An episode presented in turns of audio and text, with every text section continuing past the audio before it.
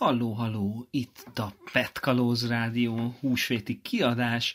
Üdvözlünk mindenkit abból az alkalomból, hogy ha bár karantén van és mindenki el van zárva, a Tisza és az éterhullámain keresztül kapcsolatban maradhatunk egymással. Mai adásunk témája a Tisza-Ugi ártéri erdő, és ennek a témának a kapcsán kalandozunk a WWF-től a Köti vízigen át András Farvi Bertalanig és vissza, Szóba kerül a Tisza térképezése, megszólal Doró Viktória Petadmin, itt lesz velünk a Kötivízi igazgatója Lovas Attila, és a WWF-től az Élő Folyók program vezetője Kajnál Péter. Maradjatok velünk, ez itt a Petkalóz Rádió.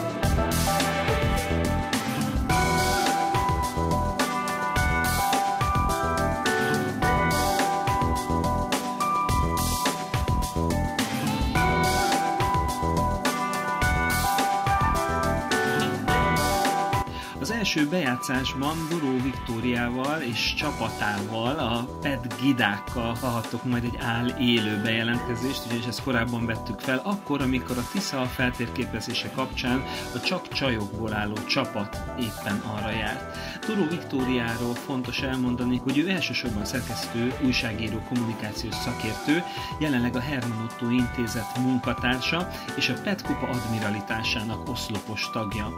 A Recity magazin elindít alapítója, sokáig a Ma és Holnap, valamint az Ingreen magazin főszerkesztője volt. Doló Viktória Nagy István agrárminisztertől zöld toldíjat vett át nemrégiben, a környezetünk védelme érdekében végzett a szemléletformálást, a környezettudatos életre való nevelést elősegítő, kiemelkedő újságíró és szerkesztői tevékenységéért. Nem ez az egyetlen díj, amivel kitüntették Vikit, a 2013-ban útjára indított Highlights of Hungary is egy nagy elismerést vehetett át, mégpedig annak köszönhetően 2019 év végén a Petkupát is beválogatták a Highlights of Hungary jelöltjei közé Böszörményi Nagy Gergely kurátornak köszönhetően. 2020 év elején pedig Molnár Attila, Dávid, Léva Jósa és Farkas Zsófi oldalán vehette át a Petkupának járó nagyon nagy presztízsű zsűri külön díjat. Doró Viktória, akit a következő bejátszásban hallhattok, egyenesen Tiszaugról.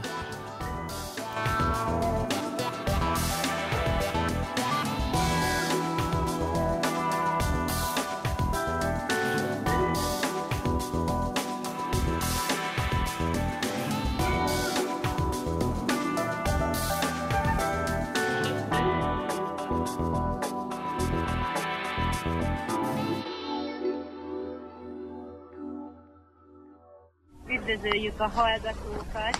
Itt vagyunk most Tiszaugon, a hídnak a lábánál, Rovó Zsófival és Vasas Fannival, és nagyon-nagyon hideg van, úgyhogy éppen teázunk. Ha minden igaz, akkor ott vagytok azon a területen, ami a mostanában a sajtóban elég nagy vihart kavart. Így van, itt vagyunk Tiszaugon, annál az áltéri Holt-liget erdő szakasznál, ami most már csak múlt idő, mert hát amit látunk, az, az eléggé sokkolt minket is.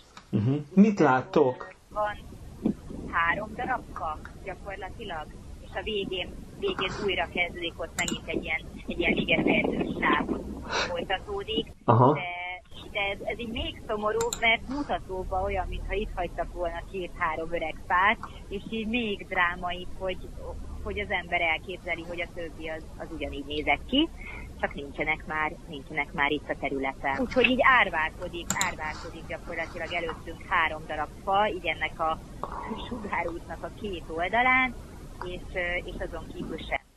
Ahogy mentetek menetben, térképezésben, milyen, milyen volt egyébként ide megérkezni? Azért számítottatok rá, ugye?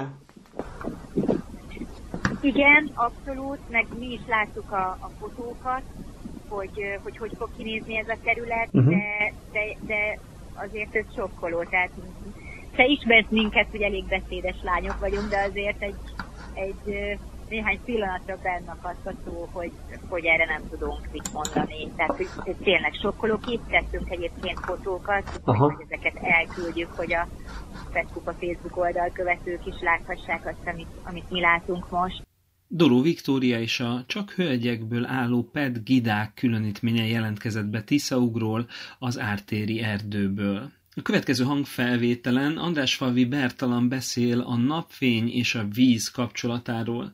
Andrásfalvi egy Széchenyi díjas magyar néprajzkutató, egyetemi tanár és politikus, aki többek között Erikson díjjal, Györfi István emlékéremmel, a Magyar Köztársaság érdemrend középkeresztjével, Magyar Örökség díjjal, Pázmány Péter díjjal, Prima díjjal, a Magyar Művészeti Akadémia aranyérmével, Széchenyi díjjal és Lancea Régis díjjal tüntettek ki. Hallgassuk hát András Falvi Bertalant ezen a négy évvel ezelőtt készült hangfelvételem.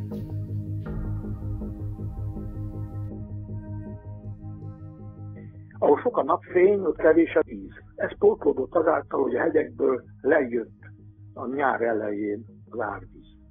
Ez szép, ennek a hasznosítása ez egy óriási kultúrát jelentett. Ez nem azt jelentett, hogy mocsárvilág van, amiben gyűjtögetnek az emberek.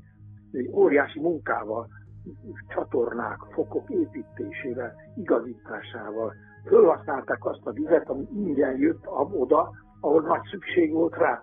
És ezért ennek köszönhető, hogy napfény is volt, és víz is volt, és ez volt a, a, a, az ok annak, hogy óriási híre volt a magyar gyümölcsnek, a magyar zöldségnek, a magyar termelvényeknek.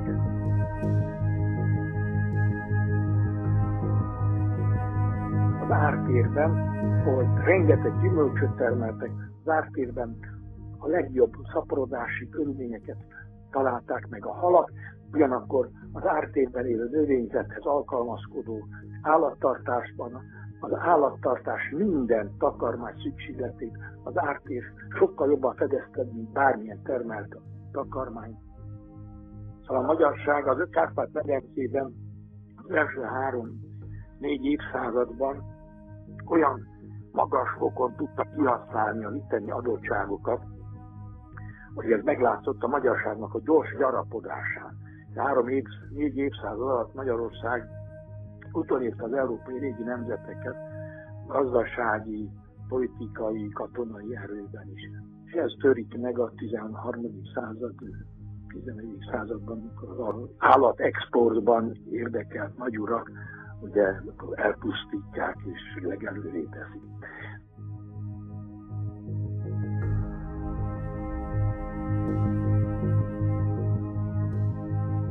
Ez megy tönkre, vízrendezésekkel, itt először már a, a pusztásodással, a 13. században, és fokozatosan Mária Terézi idejében a, az urbéri rendelettel és később a vízrendezésekkel.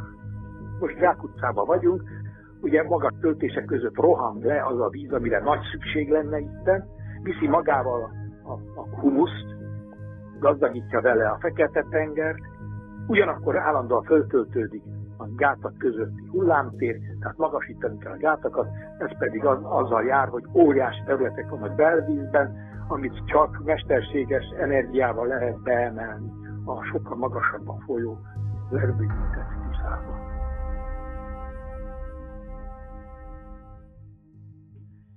Én ezt, ez, egyik sem vagyok. Én azt mondom, ha nem tudjuk megoldani, akkor zsákutcában vagyunk, és nem csak a a, a természeti környezetünk pusztul, hanem egyébként drágább lesz az ártereknek a, a megmentett területnek a megvédése, tehát ráfizetés lenne. Viszont ha visszatérnénk ahhoz, hogy kihasználjuk ezt az adottságot, hogy jön a víz és azt föl lehet használni, akkor ha nem, eddig elképzelhetetlen csak a középkorra visszavezetve, talán ehhez hasonló, olyan termelést tudnánk kialakítani, ami sehol a világon nincs. Hát ezért volt híre a magyar gyümölcsnek, a magyar halnak, a magyar terményeknek, mert, mert ki tudtuk ezt használni. Hát vagy kihasználjuk ezt, vagy pedig egyre nagyobb ráfizetéssel nézzük, hogy tönkre megy az, a, a tiszavölgye is, egyre drágább lesz az árvízédelem és a többi. Ennyi volt most belvíz alatt idén is, ugye? Hát azon mit tudunk termelni? Olá János ugye a Szarvasi Egyetemnek a professzor 2002-ben mutatta ki, hogy mennyivel több jövedelmez hozna az, ha vizes élőhelyeket állítanánk vissza. Óriási lehetőségek vannak a napfény és a víznek egy jobb kihasználásában, mint amit eddig tettünk.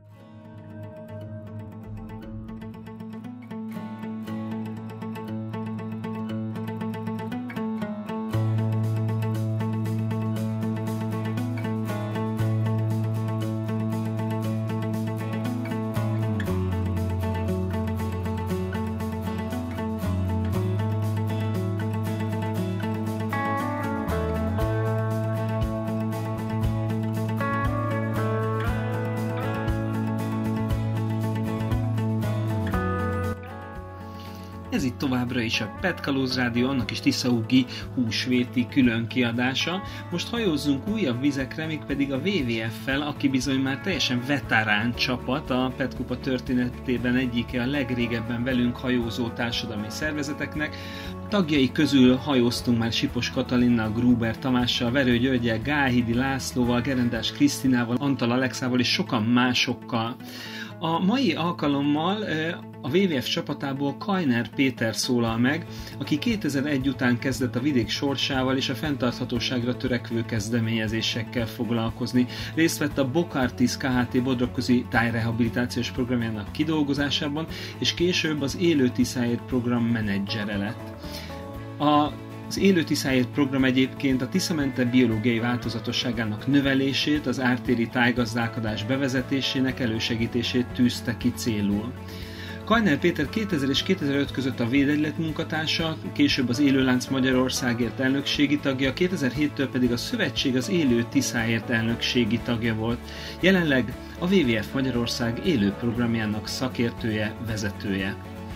Kedves hallgatók, ez itt továbbra is a Petkalóz Rádió Tiszaugi külön kiadása, a mikrofon túl végén, az éter hullámain, Kajner Péter.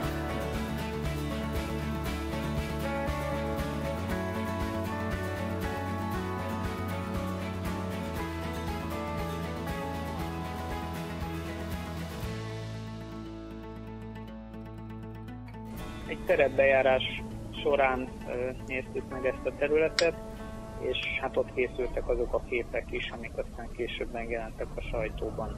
Ezen a területen folyamatban van egy hullámtér rendezés, amit az Országos Vízügyi Főigazgatóság, illetve a Közép-Tiszai Vízügyi Igazgatóság egy KEHO projekt keretében folytat, és néhány erdőterületen olyan beavatkozások történtek, amelyekre nem volt engedélyük, tehát itt erdőknek a tarvágása történt meg.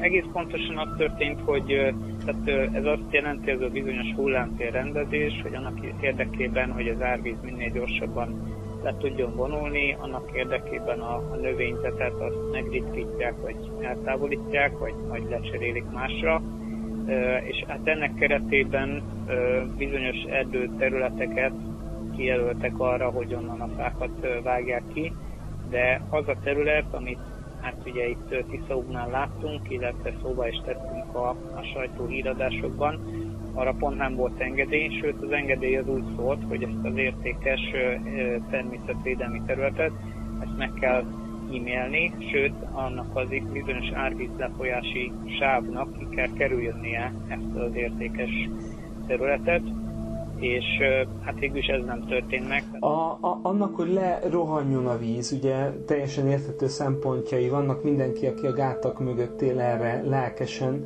ugye bólogat, ez a legfontosabb. Ha ö, úgy nézzük, akkor ez egy, ö, ez egy teljesen logikus lépés, viszont ugye van, aki azt mondja, hogy, hogy ö, ugyanakkor a, a magyar országon, a Kárpát-medencében, ahol a klímaváltozás hatásai egyértelműen már érzékelhetőek, vízmegtartásra lenne szükség. Igen, az a fajta árvízvédelmi koncepció, ami a folyókat ugye töltések közé szorította, hát ugye a 19.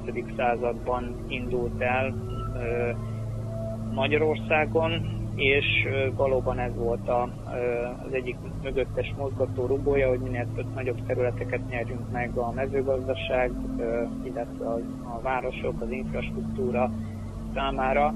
Tehát gyakorlatilag a, a folyók korábbi igen nagy árterét azt igen-igen lecsökkentették, tehát a, jelenleg a, amiket a, a térképen látunk kék csíkokat, gyakorlatilag azok a területek vannak kijelölve a folyók számára, hogy, hogy a, az árvizeiket elvezessék. Ez néhány száz, vagy esetenként néhány kilométer széles. Ezzel arról a többlet vízmennyiségből is lemondunk, ami, ami így az országon gyakorlatilag néhány év alatt keresztül folyik ez, erre egyébként van pozitív példa valahol? Tehát, hogy, hogy, hogy létezik valahol olyasfajta vízgazdálkodás, ami már ebből a modernnek mondható, ugye gátak közé szorított rendszertől visszafordul a hagyományos vízmegtartás felé? Egyelőre csak nagyon kicsi mint területeken tudunk ilyesmiről. Többek között ilyesmivel próbálkoztak nagykörülben is, a WWF-nek az egyik projektjeként, de megjelenik ez a, ez a gondolat a vásárhelyi terv továbbfejlesztésében is. Ugyanakkor gyakorlatban nagy területekről, ahol ezt élesben kipróbálták, egyelőre nem tudunk, de nagyon remélem, hogy a jövőben lesz ilyenre példa.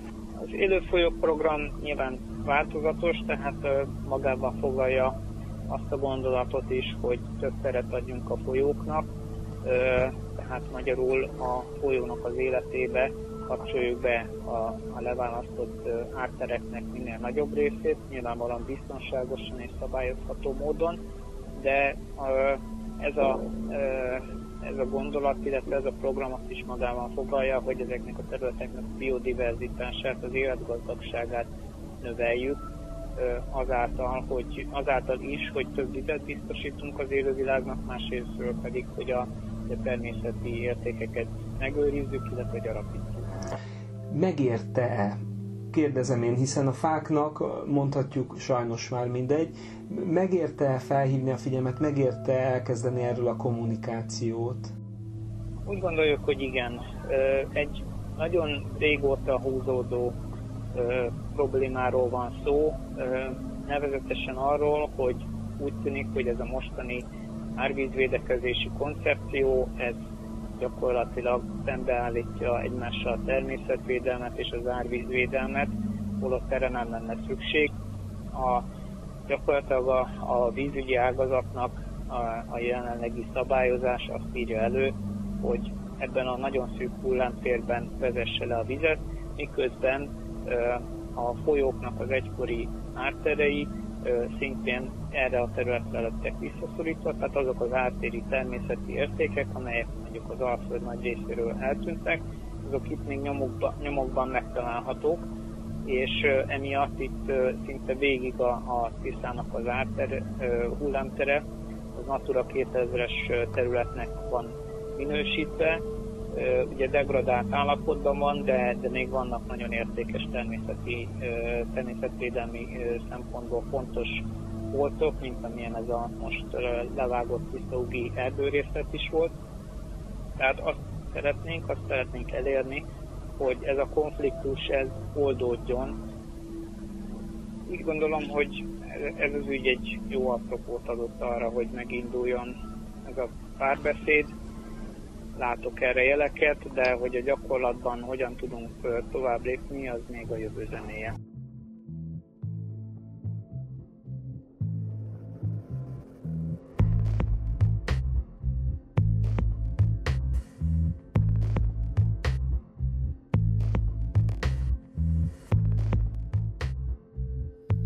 Sziasztok hallgatók, ez itt továbbra is a Petkalóz Rádió, melynek Tiszaugi külön kiadása nem lehetne teljes anélkül, hogy a Köti Vizig szakértője szólal meg a témában, hiszen az ő területükön történt a kérdéses beavatkozás.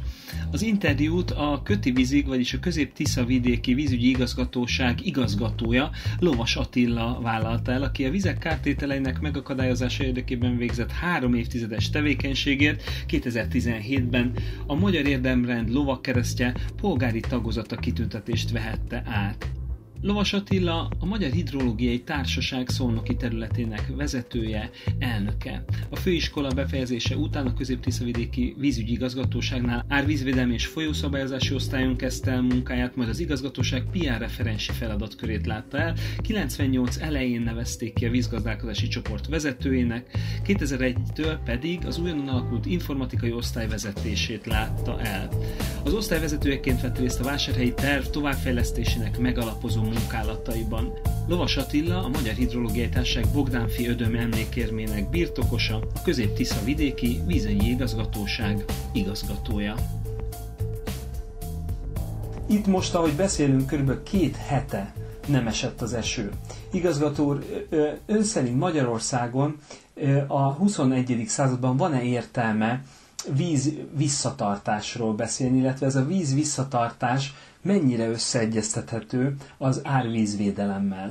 Hát természetesen van a vízvisszatartásról beszélni, pláne most a 21. században, különösen a klímaváltozás hatásaira gondolva. Hát itt Magyarországon ez különösen éles kérdés, mivel a vizeink túlnyomó része az a határainkon túlról érkezik, és hát emiatt elemi érdekünk és tulajdonképpen az egyetlen lehetőségünk is az, hogyha a hazánk vízvisszatartó kapacitását növelni tudjuk. Itt a Tisza-völgyben ez sok esetben tulajdonképpen már most is megvalósul, tehát itt például a szűke párciánkon a közép vidékén mint egy 200 millió köbméter vizet tudunk tározni, és tározunk is egy úgynevezett dinamikusan megújuló vízkészletként. Hát ennek túlnyomó része mint egy háromnegyede, egy ilyen 160-170 millió köbméter, az elsősorban a Tiszatónak köszönhető, ami a nevével ellentétben nem egy tó, hanem egy mesterséges buszeltással létrejött víztározó. A többi tározó tározásra használt terület az zömében holták, belvíz és öntözőcsatorna, valamint kisebb tározók. Hát jelen annyira aktuális a kérdés, hogy most többek között részei vagyunk egy nemzetközi projektnek is a témában, ezt Flamebatnak nevezik, ami pont a kisvíz visszatartások hatásának a kérdését vizsgálja. Tehát úgy gondolom, hogy a téma az nagyon aktuális, és a vízügy az kiemelt témaként is kezeli. Én ismerem önt korábbi Tiszatavi Petkupáról, és tudom, hogy olyannyira komolyan veszik a, a természetvédelmet, környezetvédelmet, hogy még a hajót is indítottak egyébként a tavalyi Tiszatavi Petkupát a kötévízi csapata nyerte. Ezek után kérdezem, hogy a, az árvízvédelem mennyire egyeztethető össze természetvédelmi szempontokkal, és itt a természetvédőknek egy olyan kérdésére utalnék, ami szerint jó lenne, hogyha egy olyan szemléletváltozás indulna be, ami lehetővé teszi a mi árterek bekapcsolását a védekezési tervekbe. Példa is van rá, szemléletváltozás is van, és ez a szemléletváltozás már le is zajlott. Uh-huh. Tehát tulajdonképpen amikor a vásárhelyi terv továbbfejlesztését tervezték a szakemberek a 2000-es évek elején, és itt szándékosan mondok szakembereket, mivel ez nem egy abszolút csak egy mérnökök által kitalált dolog, hanem ebben ter- területfejlesztési, környezet és természetvédelmi szakemberek is aktívan részt vettek, és akkor még az előkészítés kapcsán a teljes Tiszavölgy vonatkozásában megvizsgálásra került, hogy morfológiailag, tehát ez a terepnek a változását jelenti, hol van mély ártér, magas ártér, és, és így tovább, hol lehetséges tározó tereket kialakítani morfológiailag elég sok helyen lehet, itt több mint 40 területet vizsgáltak meg, és természetesen a legmélyebb mélyárterek is benne voltak, és ezeknek a területeknek, mivel a Tiszavölgy nagy része az teljesen síkvidék és védett ártér most már több mint 200 éve,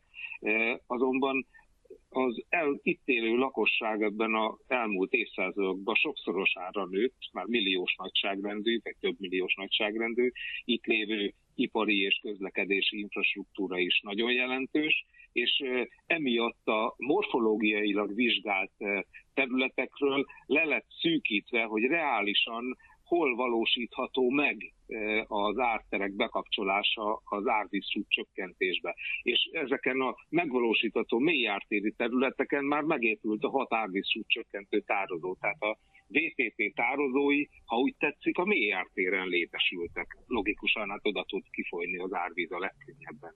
Árvízvédelemnek üzemszerű eszköze a tározás ahogy említettem, hogy a Tiszavölgyben épültek a vásárlóiter továbbfejlesztése kapcsán árvízi de léteztek már korábban is Nagyban mellett, a Körösök mellett, vagy kisebb patakok mellett is szintén több van. Tehát közel egy milliárd köbméter tározótér áll rendelkezésre a Tiszavölgyben jelenleg is.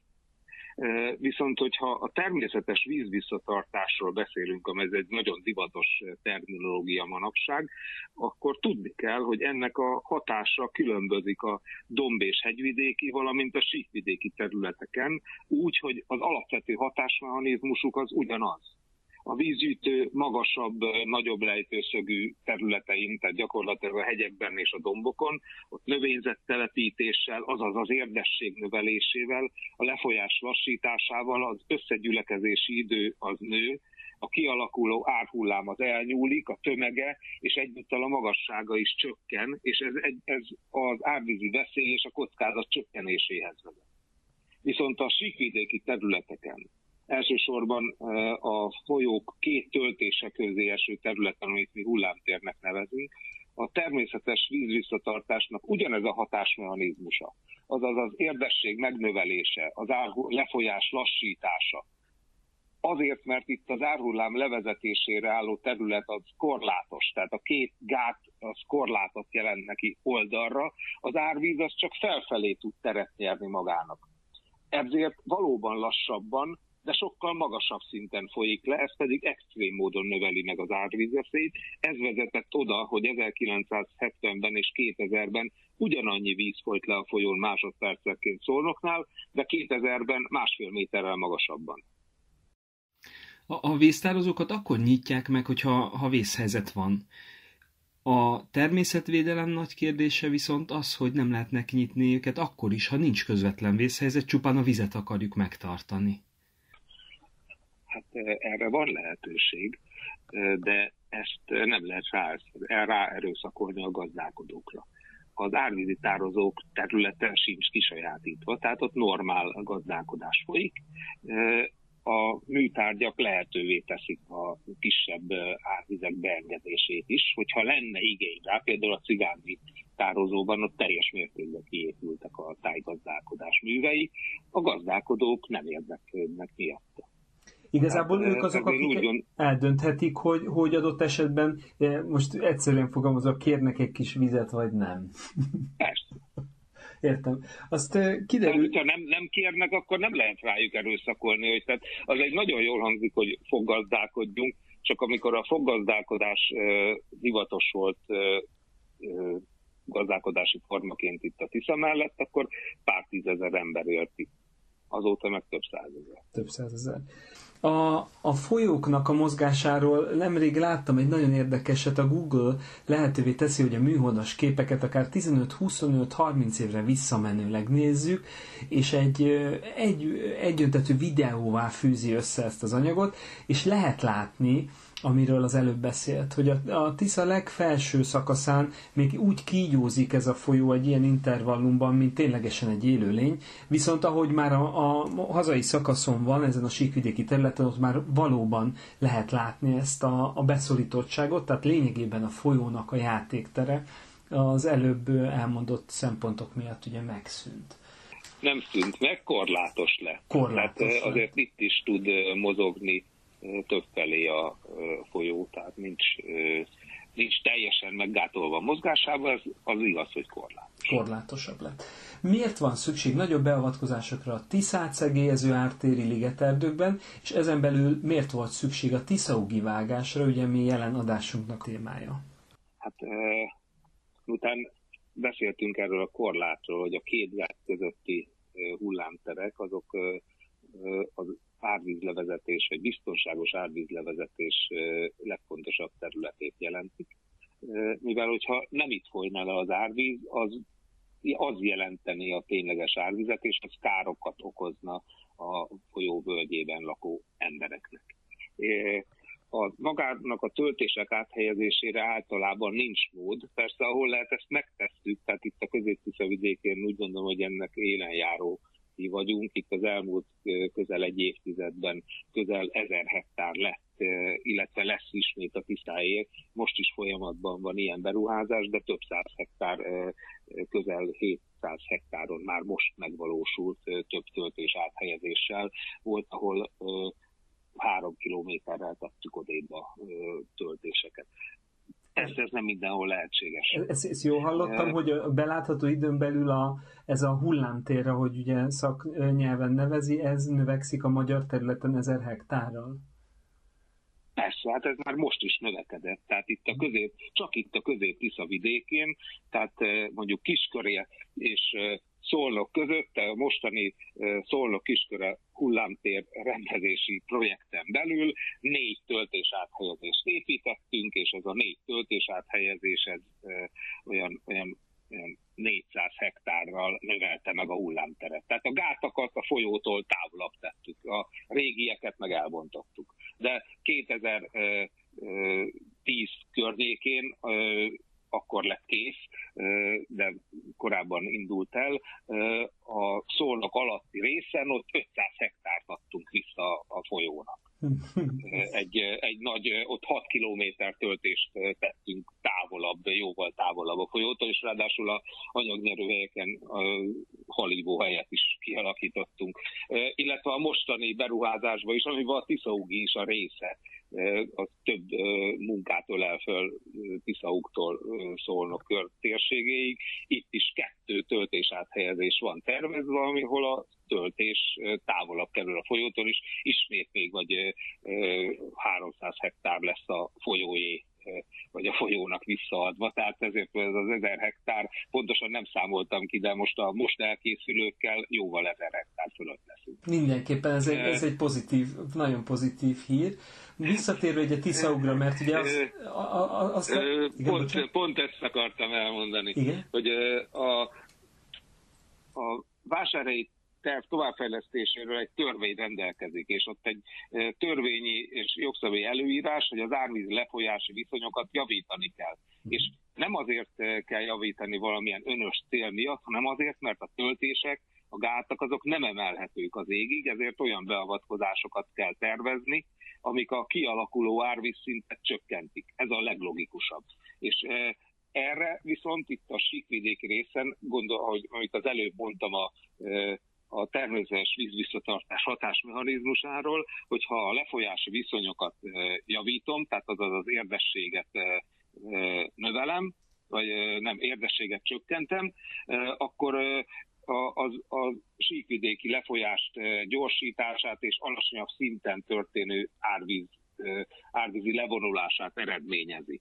És ezt ezt az érdességcsökkentést, azt a logikusan a két gát között az ártéri erdőkbe kell és lehet végrehajtani, a benőtség csökkentésével, ami az ajnövényzet gyérítését jelenti elsősorban, és tulajdonképpen erre azért van szükség, mivel száz évvel ezelőtt a Tisza hullámterének kb. 8%-a volt fával benőve. Uh-huh. Most pedig ez 90% feletti. Az nem támogatott, hogy a erdőt csökkentsük, ezért a érdességet csak a zömmel az ajnövényzet eltávolítással lehet elérni. Különben ez a nagymértékű erdősültség az egyúttal a szintén értékes mocsárrétek eltűnésével is járt. Itt több ezer hektár mocsárrét volt a hullámtéren, ami amúgy árvízi szempontból ideális, és igazándiból ami létezik, annak az önnel mi is vagyunk a fenntartói, mert ezek a gátak előterén találhatók, és tulajdonképpen mi mérnökök annak örülnénk, hogyha ismét ilyen arányban lennének rétek a hullámtéren, de legalább a fele a hullámtérnek rétegelő lenne. De hát az erdőterület csökkentése nem támogatott, ezért más megoldást kell találni. Tiszaug esetében kicsit más a helyzet különben, mert itt a Tisza középső szakaszának az egyik legnagyobb szűkülete van, ahol egy híd is keresztezi a folyót. És ez a két híd a két gát között nem végig lábakon áll. A főmedren kívül csak egy 40 méter széles hídnyílás áll rendelkezésre, azonban ezt alatta és felette is benőtte a növényzet, és komoly feliszapolódás is volt.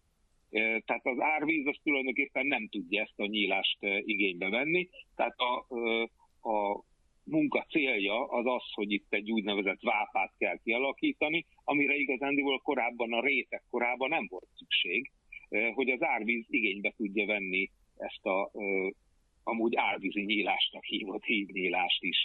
Ehhez a munkához volt köze a Tiszaugi fatermelésnek is, noha egy része amúgy az igazgatóság normál erdészeti tevékenysége részeként zajlott le.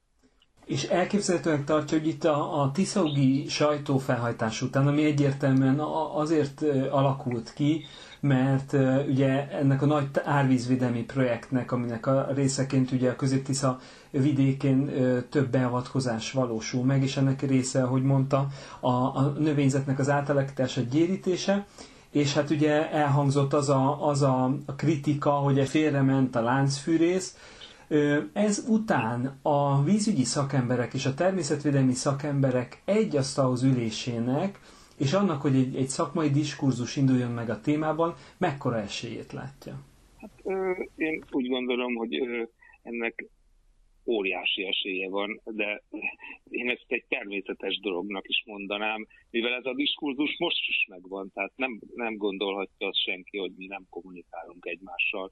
Nagyon sok árvízvédelmi beavatkozásunk zajlik, most is, gyakorlatilag napi szintű természetvédelmi szakfelügyelettel, ahol nem a asztal mellett, hanem a területeken egyeztetjük a részleteket, és amit a természetvédelmi őrszolgálat kér, azt, azt végre is hajtjuk, megpróbáljuk úgy a beruházásokat végrehajtani, hogy ők azt kérik. Különben a magyarországi árvíződőn beavatkozásokat kivétel nélkül részletes környezeti hatásvizsgálat és Natura 2000 hatásbestés alapján kiadott környezetvédelmi engedéllyel tervezik, és utána ezen engedély kiadása után születik meg a vízjogi létesítési engedély. Ráadásul ezek a beruházások alapvetően nem új létesítményeket jelentenek. Persze egy töltés áthelyezés új, de azt nem gondolom, hogy az probléma lenne, hogy szélesítjük a hullámteret. Mhm. Vagy itt ez a vápa is új. De alapvetően olyan létesítmények megerősítéséről, meglévő gátak megerősítéséről van szó, amik ugyanazon a helyszínen történnek meg, ahol eddig voltak, hogy kibírják a növekvő árvízszintek okozta ter, terhelést.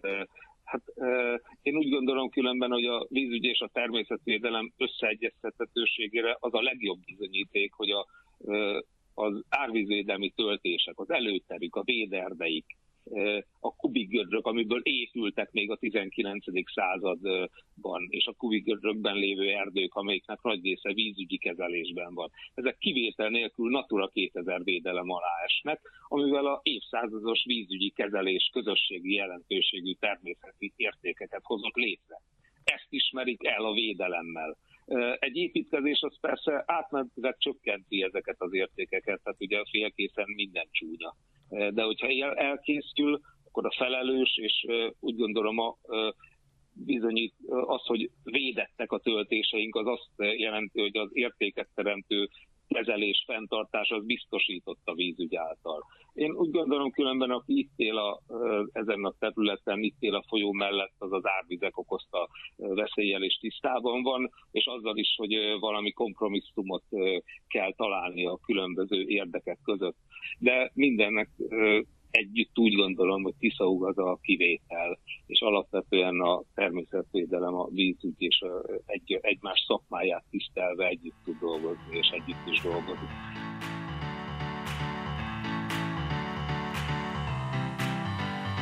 Ez volt a Petkalóz Rádió húsvéti adása, amelyben a Tiszaugi erdőről beszélgetett Petkalóz önkéntes, természetvédő, néprajzkutató és vízügyi szakember. Lehet, a kirágott fákat nem tudtuk életre kelteni, de biztos vagyok benne, hogy az, hogy beszélgetünk ezekről a kérdésekről, hogy közelítjük az álláspontokat, hogy értelmesen, okosan vitatkozunk, sokat teszünk azért, hogy okosabban, jobban gazdálkodjunk a minket körülvévő természeti kincsekkel.